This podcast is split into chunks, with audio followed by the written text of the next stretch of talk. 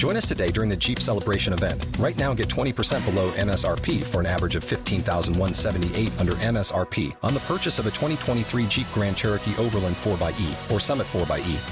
Not compatible with lease offers or with any other consumer incentive offers. 15,178 average based on 20% below average MSRP from all 2023 Grand Cherokee Overland 4xE and Summit 4xE models in dealer stock. Residency restrictions apply. Take retail delivery from dealer stock by 4 1. Jeep is a registered trademark.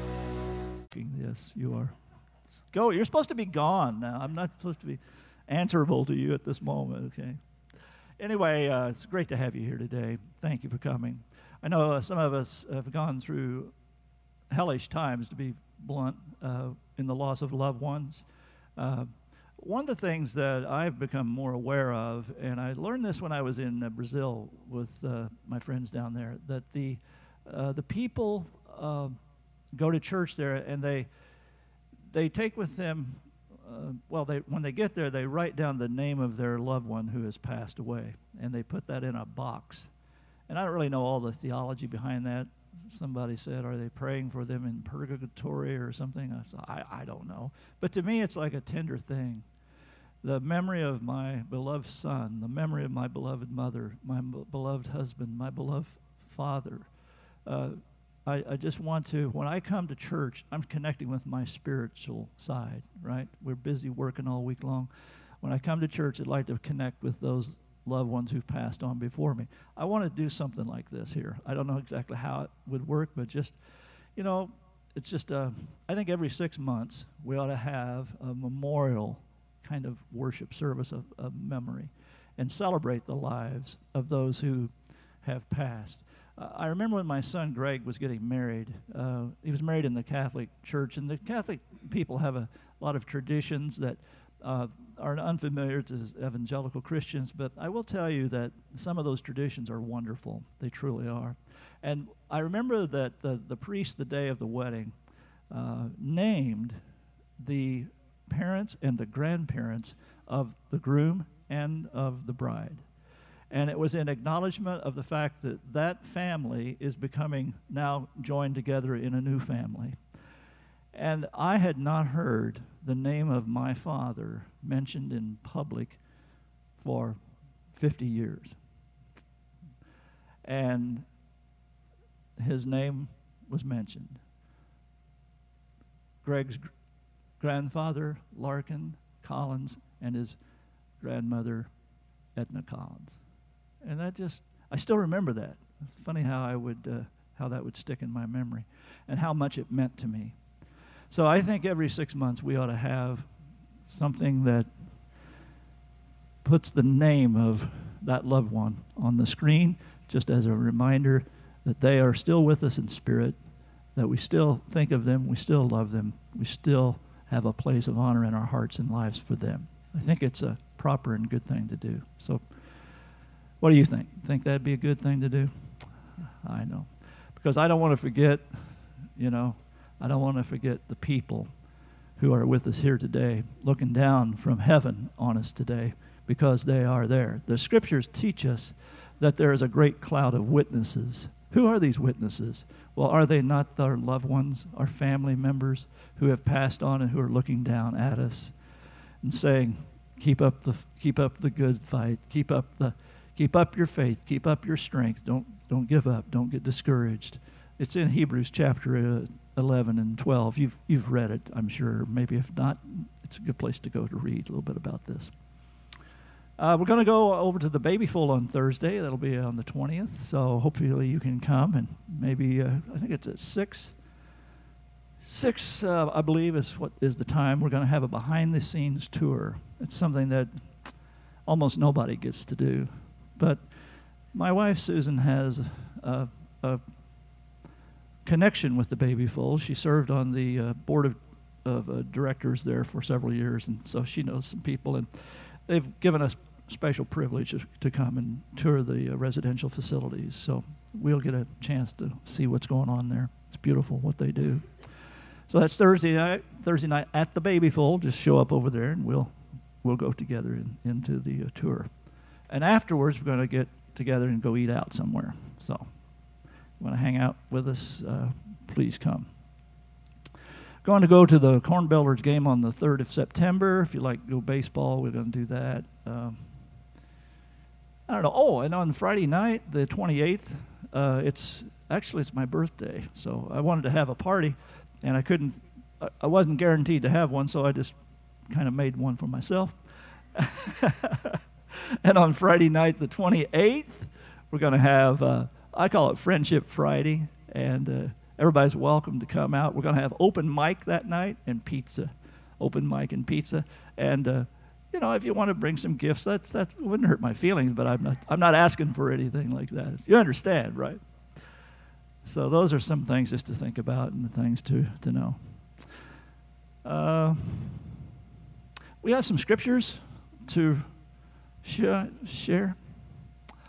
One day, as Jesus was standing by the, uh, Russ Carter isn't here today. He phoned in, but uh, he's on a trip or something. Otherwise, Russ would be reading the scripture. I love the way he reads, but not here. Let's all stand while we hear the reading of the scripture, okay? One day, as Jesus was standing by the lake of Gennesaret, the people were crowding around him, listening to his words. Listen to the word of God. And he saw at the water's edge two boats left there by the fishermen who were washing their nets. And he got into one of the boats, and one belonging to Simon, and asked him to put out a little way from the shore. And he sat down and he taught the people from the boat. When he had finished speaking, he said to Simon, Put out into the deep and let down the nets for a catch. And Simon says, Master, we've worked hard all night. We haven't caught anything. So, but because you say so, I will let down the nets. When they had done so, they caught such a large number of fish that their nets began to break. So they signaled to their partners in the other boat, and they came and helped them, and they did. And they filled both the boats so full that they began to sink. Now, that's a fish story right there, just my comment. When Simon Peter saw this, he fell at Jesus' knees and he said, Go away from me, Lord, for I am a sinful man.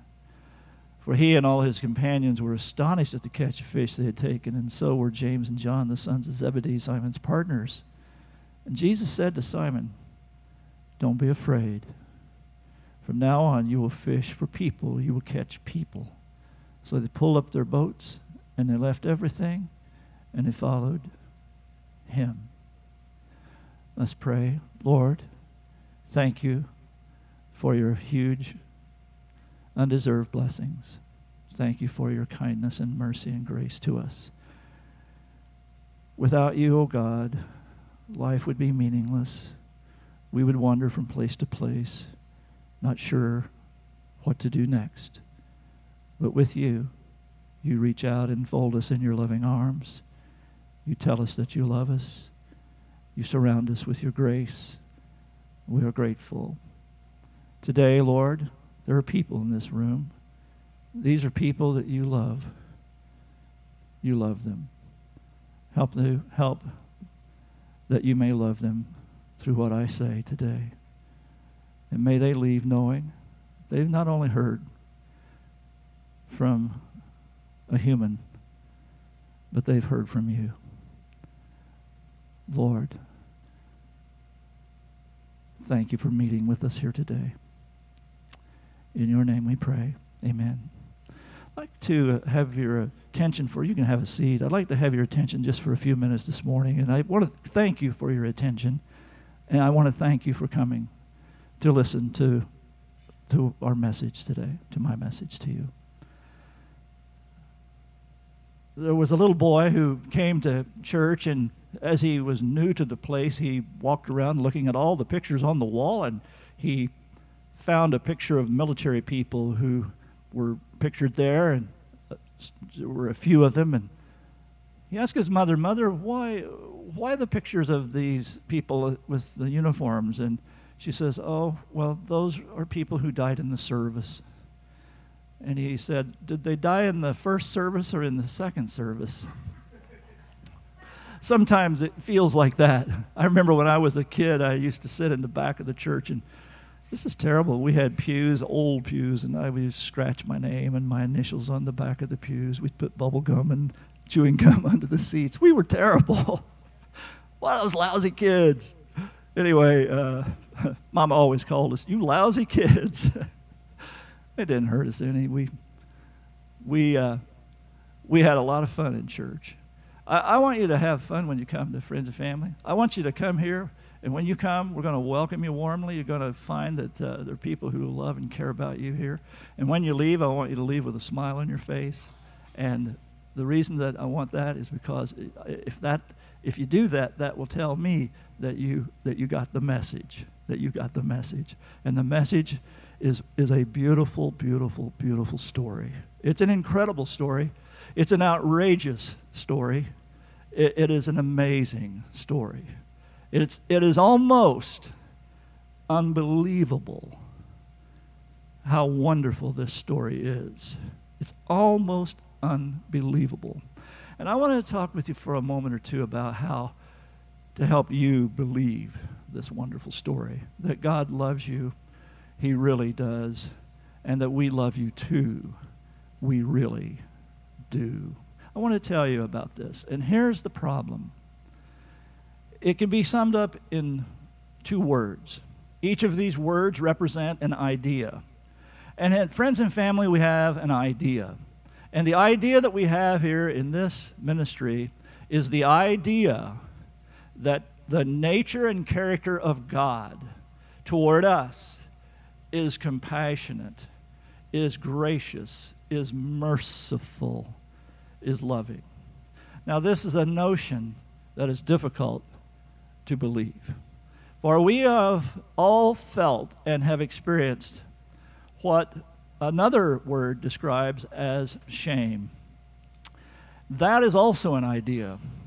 Can you put your fingers on shame? Can you touch shame? Can you find shame anywhere in your closet? No. It is an idea. It is as ethereal as a mist, but it's just as real.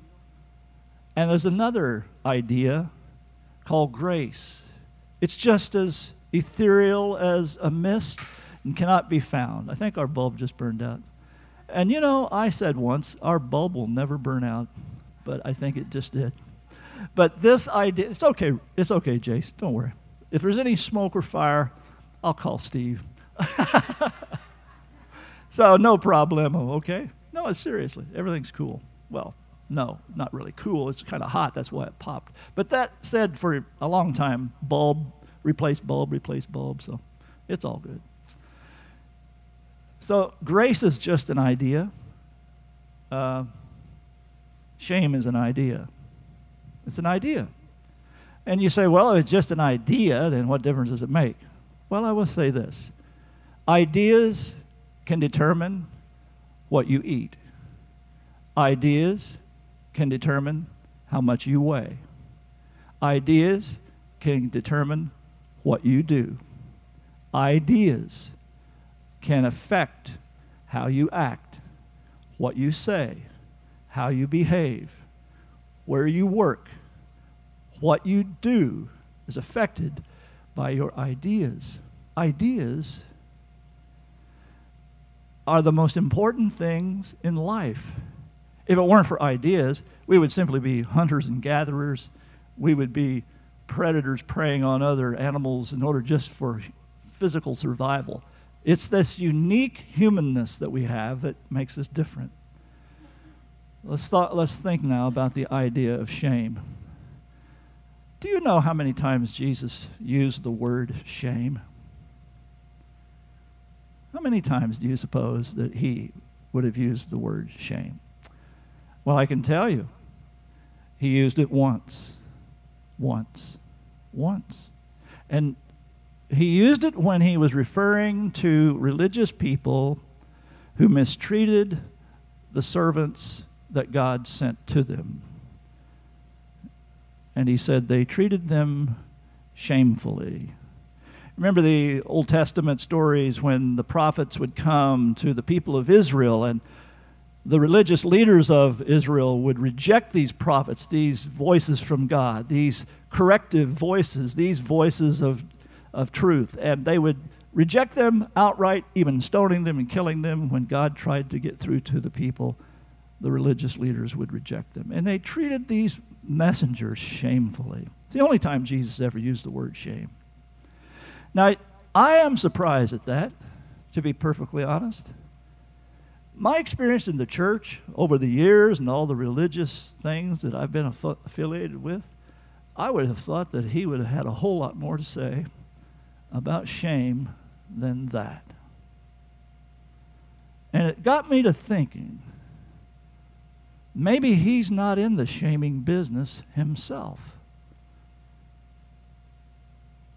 And if he's not in the shaming business, then what business do I have shaming someone else? Oh, all in the name of God, of course. All in the all for their own good, right? Shame on you. Shame on you. Have you ever heard this? This is not the voice of Jesus. Jesus never said, ever, shame on you. Doesn't that kind of surprise you? Just a little? That really got me to thinking. That really, really got me to thinking. Where comes all this talk of shame? Where comes all this uh, self deprecation? Where comes all this feeling of inadequacy? Where comes this feeling of I don't belong in this group? Where comes this feeling that I'm a terrible person? Where does that come from? Is that coming to us from the gospel? Is it coming from the stories of Jesus that he, the, the parables that he brought about the nature of God? No. And yet, almost every one of us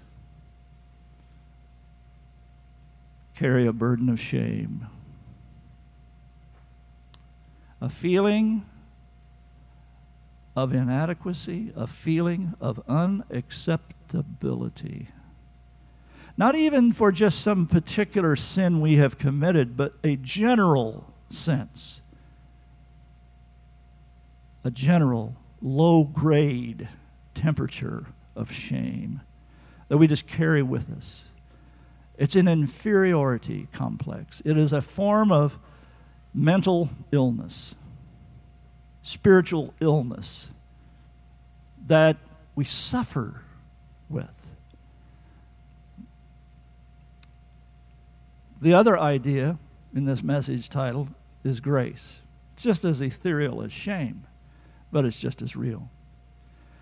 The wonderful story that I mentioned earlier, the good news, the stuff that's so outrageous and so almost impossible to believe, is this idea the idea that Almighty God is gracious, kind, caring, loving toward me,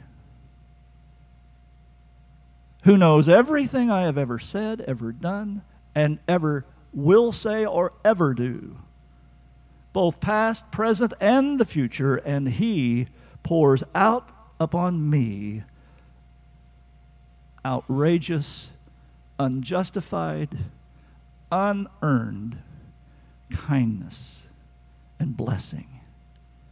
It flies in the face of any reasonable person who knows me. It flies in the face of any reasonable person who knows you, if they really knew you.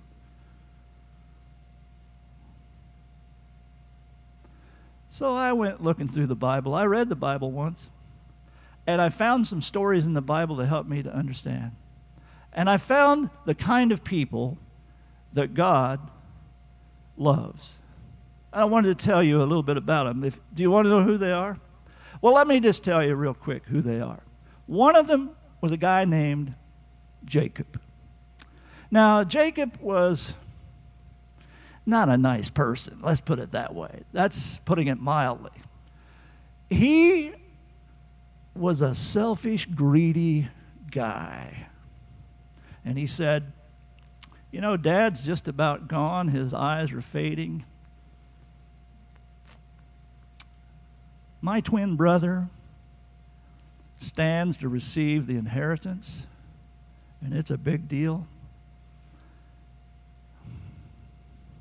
I want that for myself. And I'm going to cheat my brother out of this inheritance, and I'm going to I'm going to trick my father, and I'm going to make him think I'm I'm Esau, my brother. And so I'm going to put this like sheep thing on my arm, and he's going to reach out in his blindness, blindness with his cataracts, and he's going to feel that wool, and he's going to think that's the arm of my brother. And he's going to bestow the blessing on me, and he's going to sign the will. I'm going to put my name in there. Now, Dad, just go ahead and sign right there, hon. that's right. Oh, God bless you, my, my beloved father. And so he got his blind father to sign the will and bestow the blessing on him.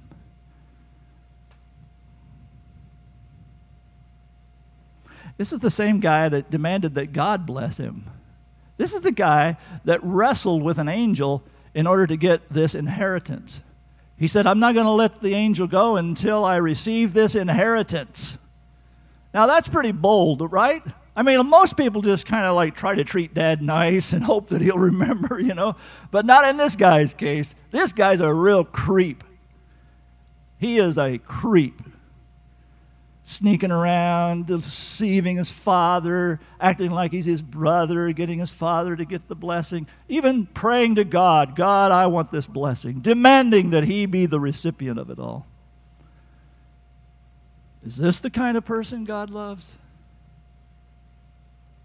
Isn't this outrageous what this man is doing?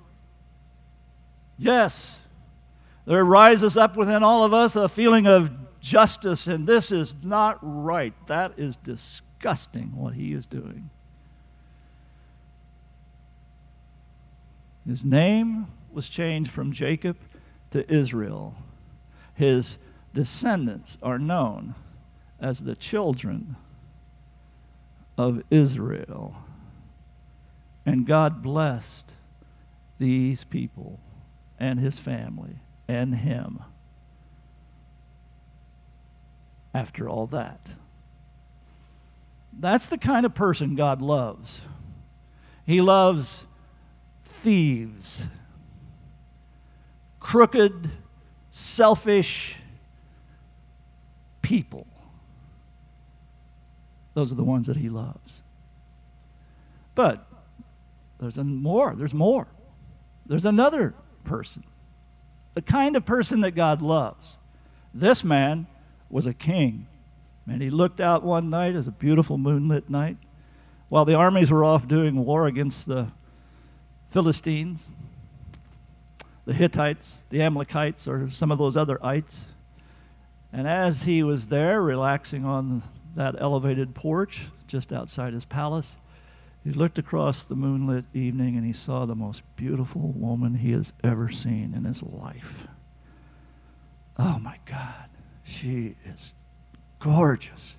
Look at her hair, that black, swirling, cascading, gorgeous hair falling over her shoulders, her shimmering skin in the moonlight.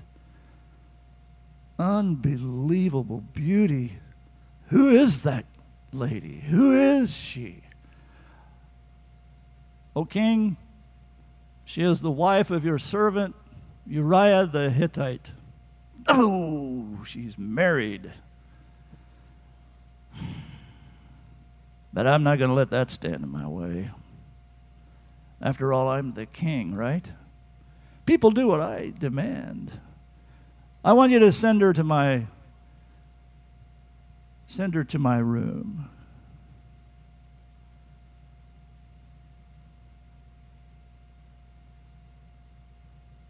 Uriah, her husband, is in, the, is in the military. He's off serving the king, serving the country, defending the nation. The king is living the good life.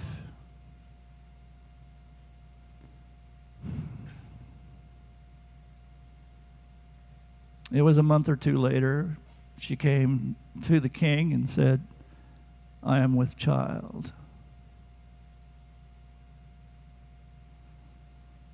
Hmm, problem. Hmm, okay. What to do, what to do, what to do. Hmm, ah, I know. I'll just have Uriah, her husband, come home and spend a few days, and that'll take care of that. So he sends, and Uriah comes, and he asks Uriah to give a report of how the battle is going, and Uriah does so. And then the king uh, says to him, "Well, look," uh, he said, "You know, you've served well. You've done. You've been working hard. You're out there fighting and everything. Just why don't you go home for a few days and just relax and spend some time with your wife and and just enjoy a, a, a few days of relaxation. And Uriah says, I'm not going to do that. My brothers are comrades in arms, and they're out fighting in the fields. And I come home and spend time with my wife and, and enjoy her company and relax and drink wine. And no. So he gave him some wine and tried to get him drunk and send him home. He still wouldn't go. Every night, Every morning the king wake up and say, Did he go? No, he didn't go, king. Uriah has more character than the king ever dreamed of having. And so the king starts to think some more what to do, what to do, what to do, what to do, what to do, what to do. Oh, okay, so now the plan is this I want you to take him up to the front lines of the battle and in the heat of the battle, I want you to fall back and leave him up there by himself so that he may be killed. And that's what happened. And when word came that Uriah had been killed, the king expressed his sympathy. Oh, he was such a good man. He served faithfully.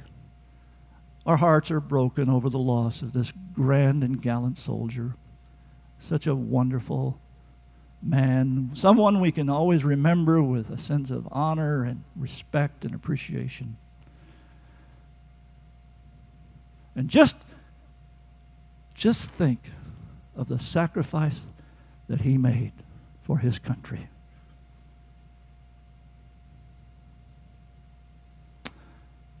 But what of his poor widow? Oh, somebody needs to do something for her. So I tell you what, I'll just go ahead and take her to be my wife. And people around town were saying, Isn't that just great? The, the king has taken Bathsheba to be his wife. She, you know, she lost her husband in the war. It was very sad. But the king, God bless, God bless our good king. He tends to the families of those who've been lost. And all was well. Until the day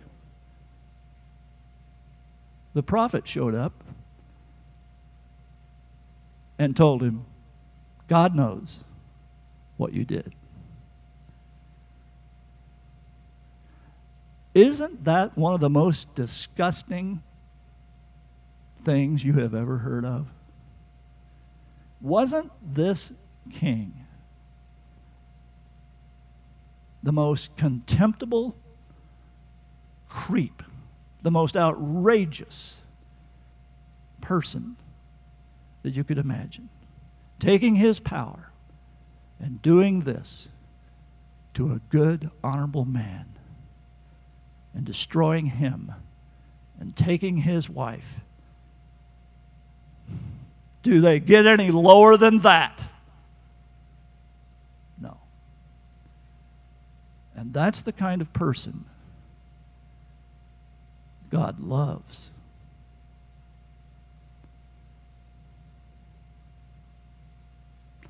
And of this man, it was said, he is a man after God's own heart. He became known as the greatest king in Israel, King David. King David. And it was through his descendants, his family, the family of David. Remember this from the Christmas story? The family of this nasty, dastardly, good for nothing guy that the Savior came into the world. You starting to get pick up on what I'm putting down here? But it's not me putting it down, it's the Bible putting it down. It's the story of the Bible. It is the amazing, what I call the outrageous, outrageous grace of God to sinners, to thieves, to adulterers, to murderers. Those are the kind of people he loves.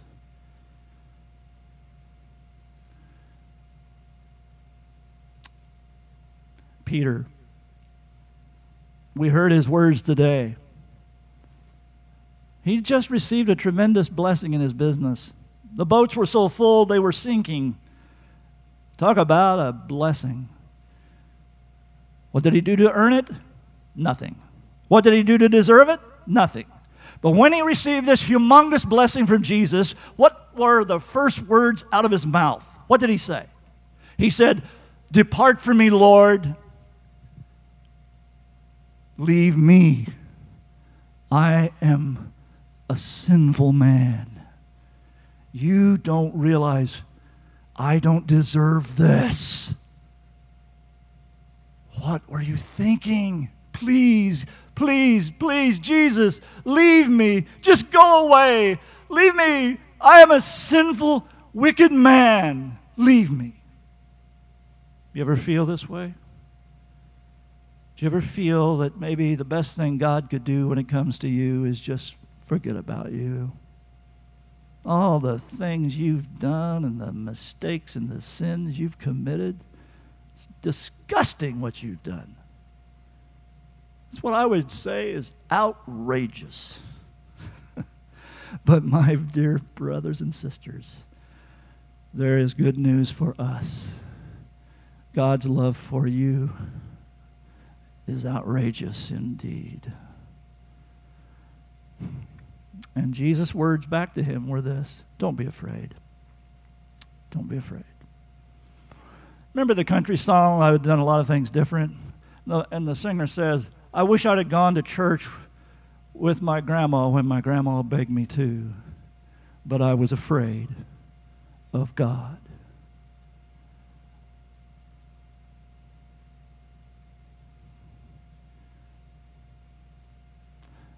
The reason Friends and Family Church exists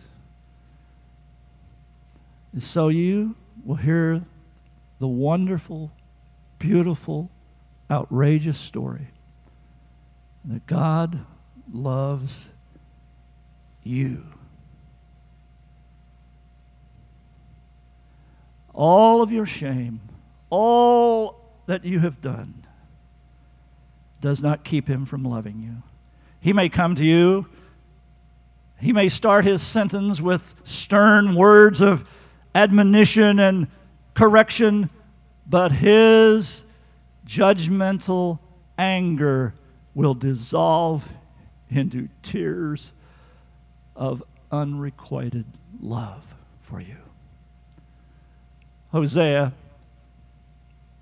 God said, Hosea, there's a prostitute in town. I want you to go marry her. Really? Yeah, marry her. She had three children in this marriage. And after she had had three children, she left the family and she went back to prostitution. This went on for some time, and everyone in town knew it. And then God said, I want you to go back and reclaim her and bring her back home. In other words, marry her again. And he did.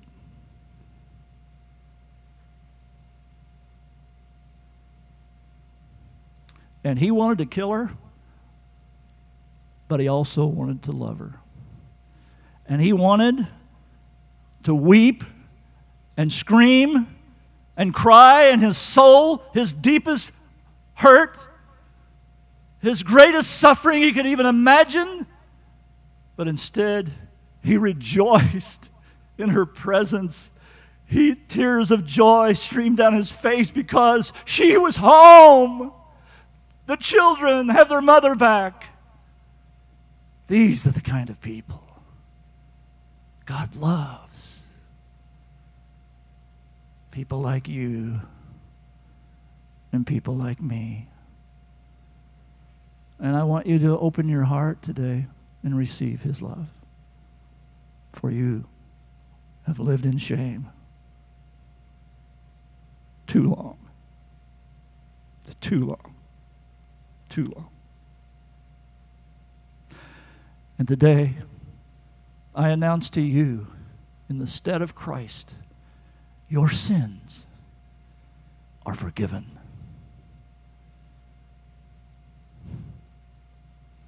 In the name of the Father, the Son, and the Holy Spirit, amen.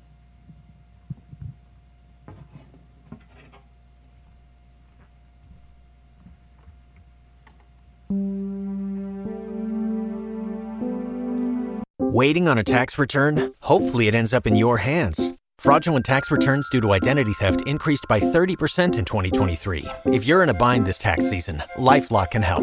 Our US based restoration specialists are experts dedicated to helping solve your identity theft issues. And all Lifelock plans are backed by the Million Dollar Protection Package. So we'll reimburse you up to the limits of your plan if you lose money due to identity theft. Help protect your information this tax season with LifeLock. Save up to 25% your first year at LifeLock.com slash aware.